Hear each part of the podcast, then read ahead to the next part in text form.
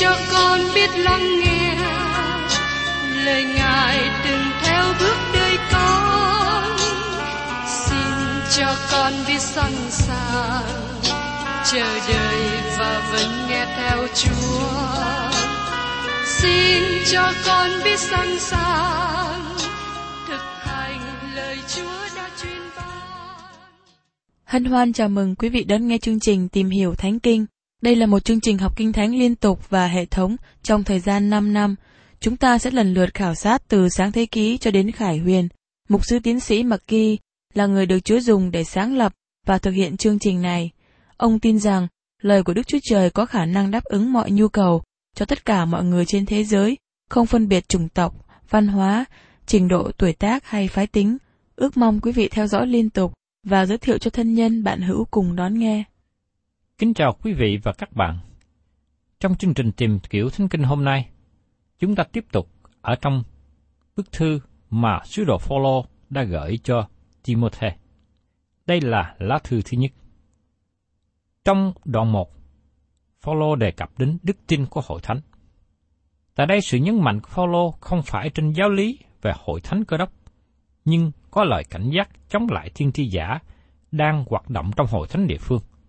Phaolô nhấn mạnh đến tin lành cứu rỗi và ân điển của Đức Chúa Trời là trọng tâm giáo lý liên quan đến thân vị của Đấng Christ. Trong đoạn 1 này, Phaolô có lời giới thiệu và chào thăm. Kế tiếp, Phaolô có lời cảnh giác chống lại giáo lý sai lệch đang có trong hội thánh. Và hôm nay chúng ta tiếp tục đến phần thứ ba trong Timothy thứ nhất, từ đoạn 1, câu 11 đến câu 20, nói về lời làm chứng cá nhân của Phaolô và lời khuyên cho Timothy. Bây giờ xin mời các bạn cùng xem ở trong sách Timothy thứ nhất đoạn 1 câu 11. Ấy đó là điều đạo tinh lành vinh hiển của Đức Chúa Trời phước hạnh dạy dỗ mà sự truyền đạo đó đã giao phó cho ta. Một lần nữa, đây là một lời nói tốt đẹp và tuyệt vời mà Phaolô viết gửi cho mục sư trẻ Timothy. Các bạn không tìm thấy bất cứ nơi nào khác trong các thư tín của Phaolô nói những lời như vậy. Phaolô nhắc nhở cho Timothy biết rằng ông cảm thấy được phước hạnh khi Đức Chúa Trời dùng ông để truyền giảng tin lành cứu rỗi cho nhiều người. Và qua cái từng trải cái kinh nghiệm cá nhân của chính Phaolô đó, ông muốn khích lệ Timothy hãy mạnh dạn ở trong công tác này. Phaolô nói tiếp ở trong Timothy thứ nhất, đoạn 1 câu 12. Ta cảm tạ đấng ban thêm sức cho ta là Đức Chúa Giêsu Christ Chúa chúng ta, về sự Ngài đã xét ta là trung thành, lập ta làm kẻ giúp việc. Phaolô nhấn mạnh đến quyền năng của Chúa Giêsu Christ. Đấng Christ đã xét Phaolô là trung thành, lập ông làm kẻ giúp việc. Từ ngữ kẻ giúp việc bị hiểu lầm rất lớn trong thời của chúng ta. Tất cả mọi người tin nhận Chúa Giêsu và trở nên con cái của Đức Chúa Trời đều ở trong sự phục vụ, đều là những người giúp việc cho Đức Chúa Trời trong hội thánh của Ngài. Không một người nào ra khỏi sự phục vụ. không một người nào không dự phần vào sự phục vụ. Đây cũng là từ ngữ mà Phaolô dùng khi nói đến người chấp sự, vì tất cả cơ đốc nhân đều là người phục vụ Đấng Christ. Phaolô cũng được gọi là kẻ hầu việc Đức Chúa Trời. Chúng ta nói rằng chúng ta bầu một người nào đó và đặt họ vào trong chức vụ, nhưng chúng ta cần nhận biết rằng Đức Chúa Trời điều khiển việc đặt một người vào chức vụ. Những người lãnh đạo cần thực hiện vai trò người phục vụ Đức Chúa Trời. Phaolô cảm tạ Đức Chúa Trời vì Ngài đã đặt ông vào trong công tác truyền giáo, và mỗi người tin nhận Chúa Giêsu đều giữ phần vào công việc phụng sự Chúa. Và Phaolô nói tiếp trong Timôthê thứ nhất đoạn 1 câu 13. Ta ngày trước vốn là người phạm thượng, hay bắt bớ, hung bạo, nhưng ta đã đổi ơn thương xót vì ta đã làm những sự đó đang lúc ta ngu muội chưa tin.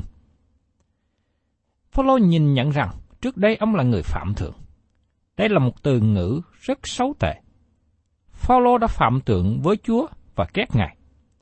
Tôi nghĩ rằng trước đây Phaolô là một người Pharisee trẻ đã hiện diện nơi Chúa Giêsu bị đóng đinh và chế nhạo Ngài. Phaolô nhìn nhận ông đã phạm thượng, cũng như ông đã bắt bớ Chúa và làm tổn hại hội thánh. Nhưng Phaolô đội ơn thương xót của Đức Chúa Trời. Khi Phaolô nói về sự cứu rỗi của ông, ông luôn nói rằng ông được sự cứu rỗi bởi ân điển của Đức Chúa Trời. Chính nhờ ơn thương xót của Đức Chúa Trời mà Phaolô được phụng sự Ngài. Phaolô đội ơn thương xót của Đức Chúa Trời, vì nếu không thì Phaolô đã bị Đức Chúa Trời đoán phạt chết trước đây rồi. Tôi không bao giờ tưởng tượng được hết tại sao Chúa dùng tôi cho công việc rao giảng lời của Đức Chúa Trời. Nếu các bạn nói rằng tại vì tôi là người trẻ hay là người tài giỏi, nhưng xin thưa với các bạn, đó thật là vô lý. Tôi không có điều nào được xứng đáng tốt cả. Nhưng thưa các bạn, chỉ nhờ sự ơn thương xót của Đức Chúa Trời, nên Ngài ban cho tôi cơ hội hầu việc Ngài. Đức Chúa Trời là đấng giàu lòng thương xót, và tôi nhờ cậy vào sự thương xót của Ngài. Phaolô đã làm những sự đó đang lúc ông ngu muội chưa tin. Đó là tình trạng của Phaolô trước khi trở lại cùng với Đấng Christ. Và tôi nhận thấy rằng nhiều người hiện nay cũng ở trong tình trạng tương tự như vậy. Nhiều người ngày nay hăng sai bắt bớ hội thánh, bắt bớ những người thờ phượng Chúa Giêsu mà họ nghĩ rằng họ làm điều đó đúng, họ làm điều đó có một mục đích. Nhưng sau khi Phaolô đã trở lại với Đấng Christ và chánh quyền bắt bớ Phaolô, lúc bấy giờ ông làm chứng với họ. Ông đã giải bài sự việc trước đó như thế nào và sau đó đời sống Phaolô thay đổi ra sao. Lời này được tường thuật ở trong công vụ các sứ đồ đoạn 21, câu 37 cho đến đoạn 22 câu 16. Lúc Phaolô vào đồn, thì nói với quản cơ rằng, tôi có phép nói với ông đôi điều chăng? Quản cơ thưa rằng, ngươi biết nói tiếng rờ rét sao?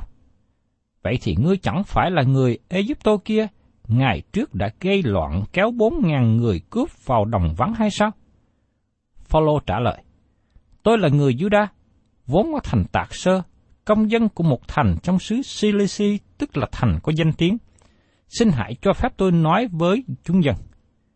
Được phép rồi, Phaolô đứng trên thềm, giơ tay ra dấu cho dân, đâu đó yên lặng, người bèn nói tiếng Hebrew mà rằng. Hỏi các anh, các cha, hãy nghe điều tôi nói để binh vực mình. Khi chúng nghe người nói tiếng Hebrew thì càng chăm chỉ bộ phận. Người bèn nói rằng, Tôi là người Juda, sanh tại thành Tạc Sơ trong xứ Silisi, nhưng nuôi tại đây, trong thành này, học nơi chân Gamaliel đúng theo luật pháp của tổ phụ chúng ta. Vốn tôi đầy lòng sốt sắng vì Đức Chúa Trời, cũng như các ngươi hôm nay vậy. Tôi từng bắt bớ phe này cho đến chết, bất kỳ đàn ông, đàn bà đều bị xiềng lại và bỏ tù.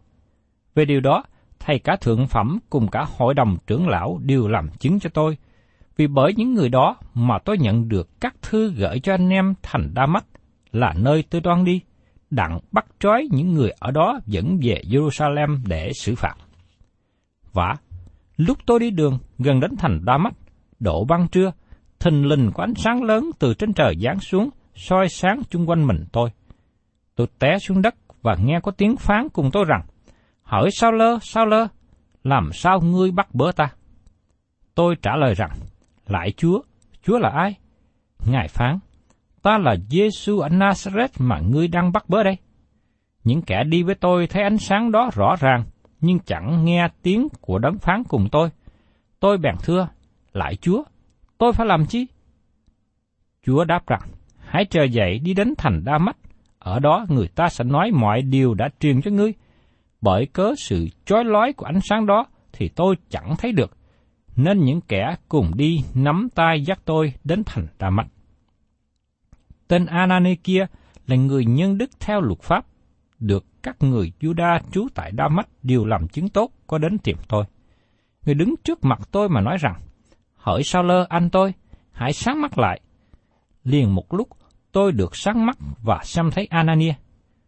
Đoạn, người nói với tôi rằng, Đức Chúa Trời của tổ phụ chúng ta đã định cho anh biết ý muốn Chúa, được thấy đấng công bình và nghe lời nói từ miệng Ngài.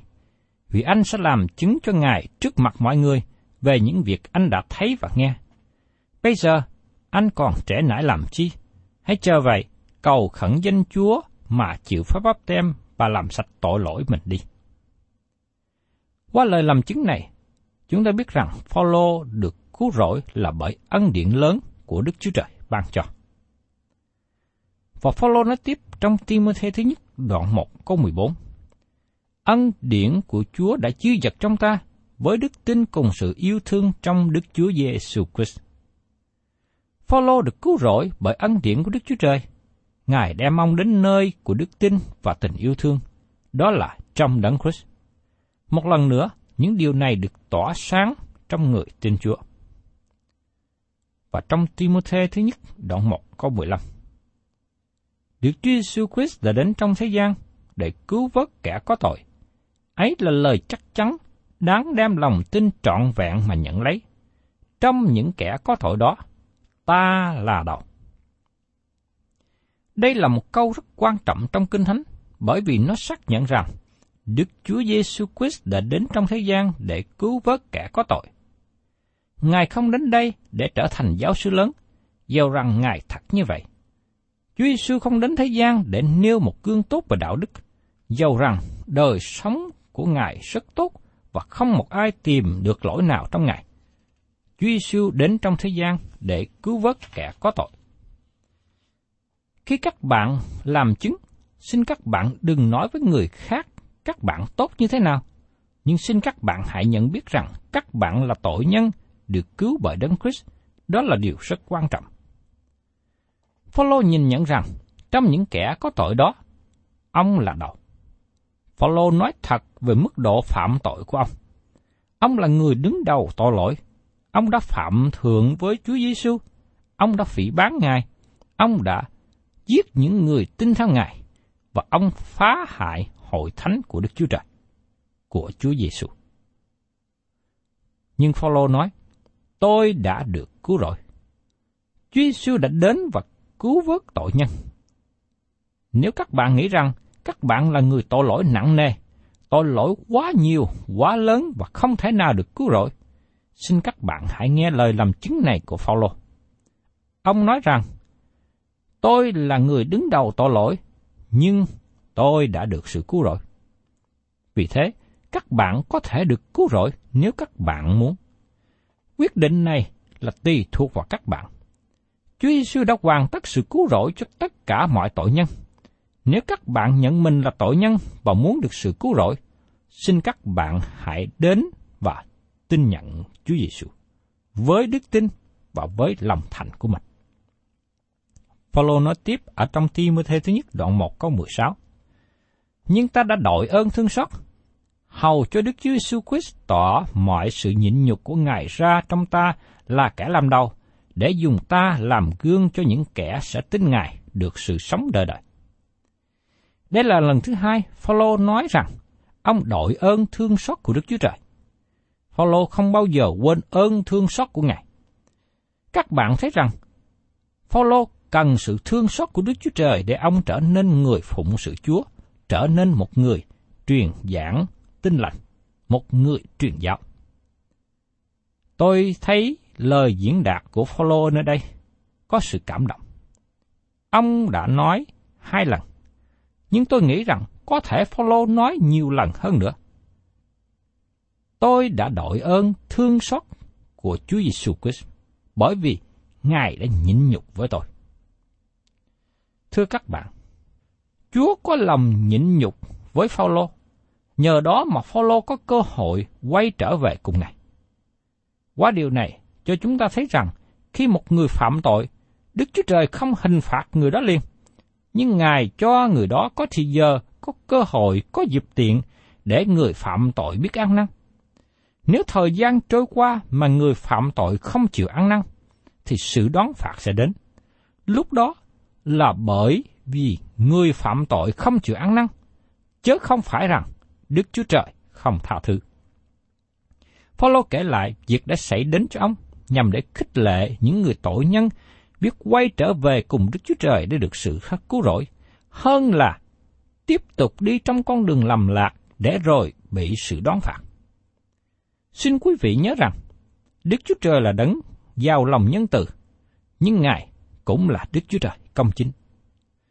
Cho nên, tôi xin kêu gọi tất cả quý vị và các bạn, những người nào đang đi trong con đường tội lỗi, đang đi trong con đường lầm lạc, và đặc biệt là những người đang chống nghịch lại với Đức Chúa Trời, chống nghịch lại Chúa Giêsu, chống nghịch với những người tin nhận Ngài, những người đang tìm cách phá hại hội thánh của Đức Chúa Trời. Tôi xin kêu gọi quý vị đó, hãy quay trở về cùng với Đức Chúa Trời. Ngài là đấng giàu lòng thương xót và Đức Chúa Trời sẵn sàng tha thứ cho những người nào thật lòng ăn năn. Phaolô nói tiếp ở trong Timothy thứ nhất đoạn 1 câu 17. nguyện xin sự tôn ví, vinh hiển đời đời vô cùng từ nơi vua muôn đời, không hề hư nát, không thấy được, tức là Đức Chúa Trời có một mà thôi. Amen. Phaolô không thể đi thêm nữa mà không nói lớn lên lời ngợi khen Đức Chúa Trời. Vua muôn đời đây là ai? Đó là Chúa Giêsu Christ. Phaolô luôn dạy dỗ và nhấn mạnh nhiều lần Chúa Giêsu là Đức Chúa Trời. Đức Chúa Trời trở thành người trong hình thể vinh hiển của Chúa Giêsu. Và tiếp đến, Phaolô có lời khuyên cho Timôthê. Mời quý vị cùng xem trong Timôthê thứ nhất, đoạn 1 câu 18. Hỏi Timôthê, con ta, sự răng bảo mà ta truyền cho con theo các lời tiên tri đã chỉ về con, tức là phải nhờ những lời đó mà đánh trận tốt lành. Mặc dù thư của Phaolô gửi cho Timôthê rất là thực tế và liên hệ đến trách nhiệm của Timôthê đến hội thánh địa phương, nhưng nó cũng tỏ bài một số điều liên hệ đến mối quan hệ thân mật giữa sứ đồ Phaolô và Timôthê. Đây là lời khuyên bảo riêng tư của Phaolô với Timôthê, một người trẻ đang hầu việc Chúa. Timôthê là con tinh thần của Phaolô, bởi vì chính Phaolô đã dắt Timôthê trở lại với Đấng Christ. Sự khuyên bảo của Phaolô với Timôthê là theo lời các tiên tri, tức là theo kinh thánh cựu ước hiện có trong thời bấy giờ. Phaolô là người có nhận thức và hiểu biết thuộc linh. Đức Chúa Trời đã hướng dẫn Phaolô để đem tràng Timothy vào vị trí hầu việc Chúa trong hội thánh đầu tiên. Phaolô nói thêm rằng, phải nhờ những lời đó mà đánh trận tốt lành.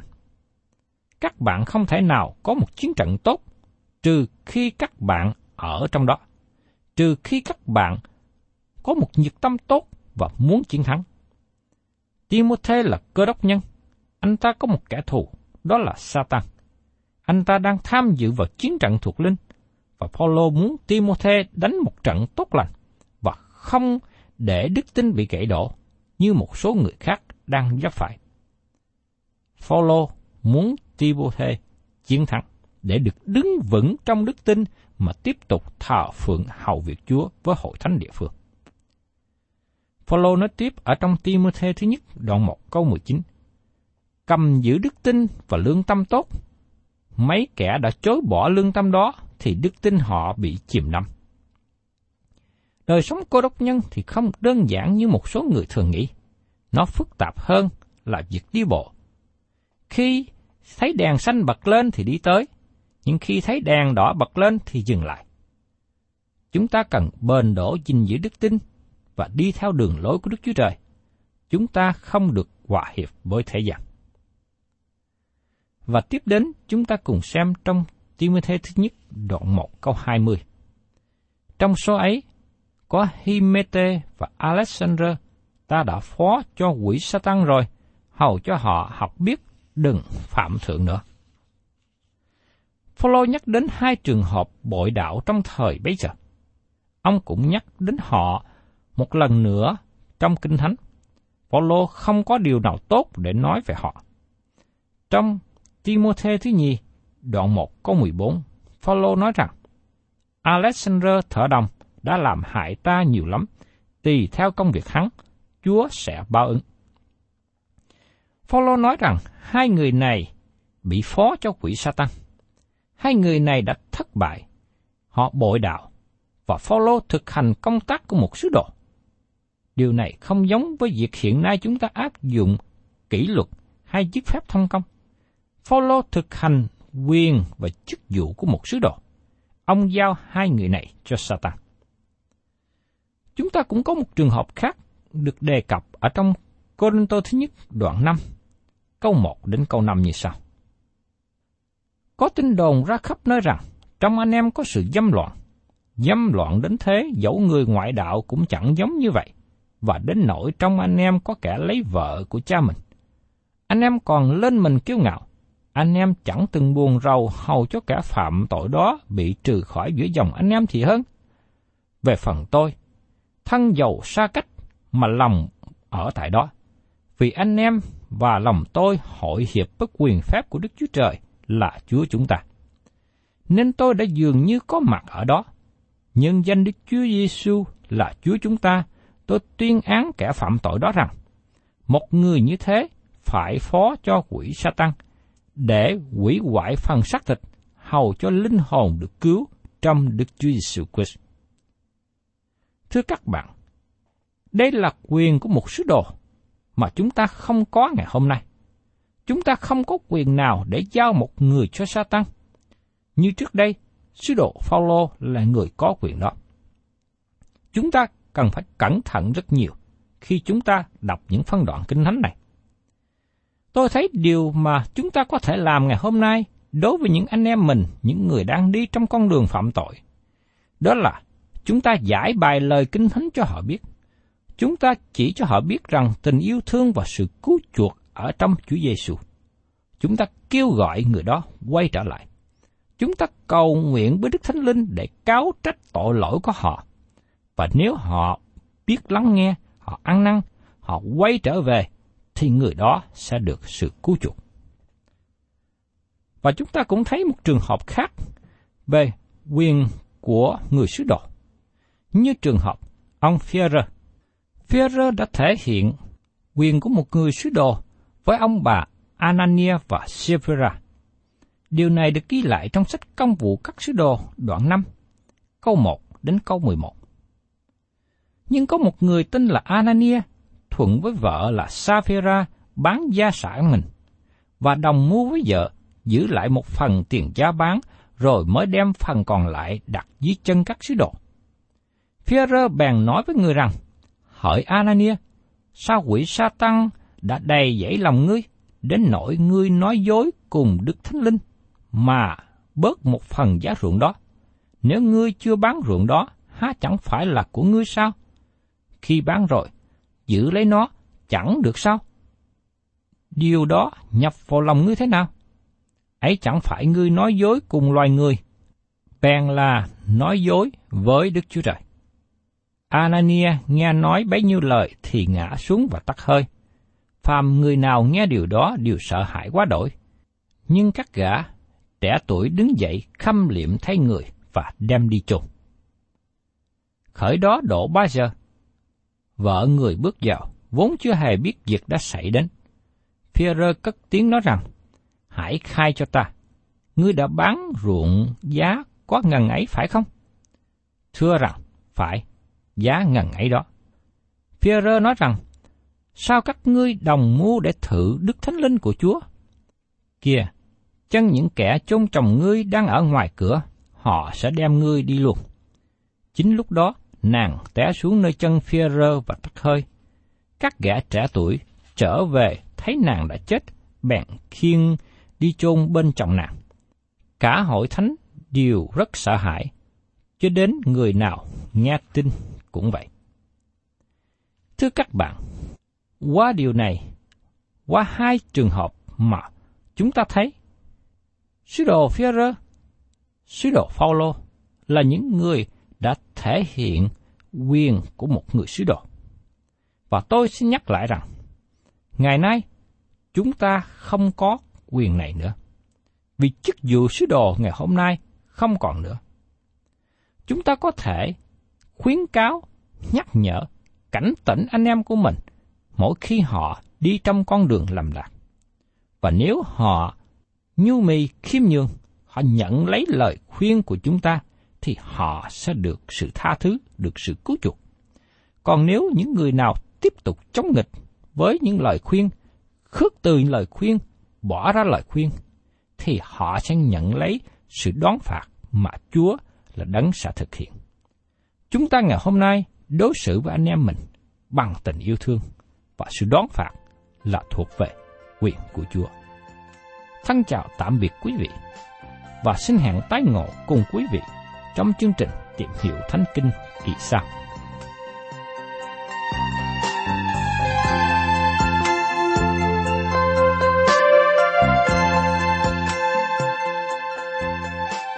Cảm ơn quý vị đã đón nghe chương trình Tìm hiểu Thánh Kinh. Nếu quý vị muốn có loạt bài này, xin liên lạc với chúng tôi theo địa chỉ sẽ được đọc vào cuối chương trình. Kính chào quý thính giả.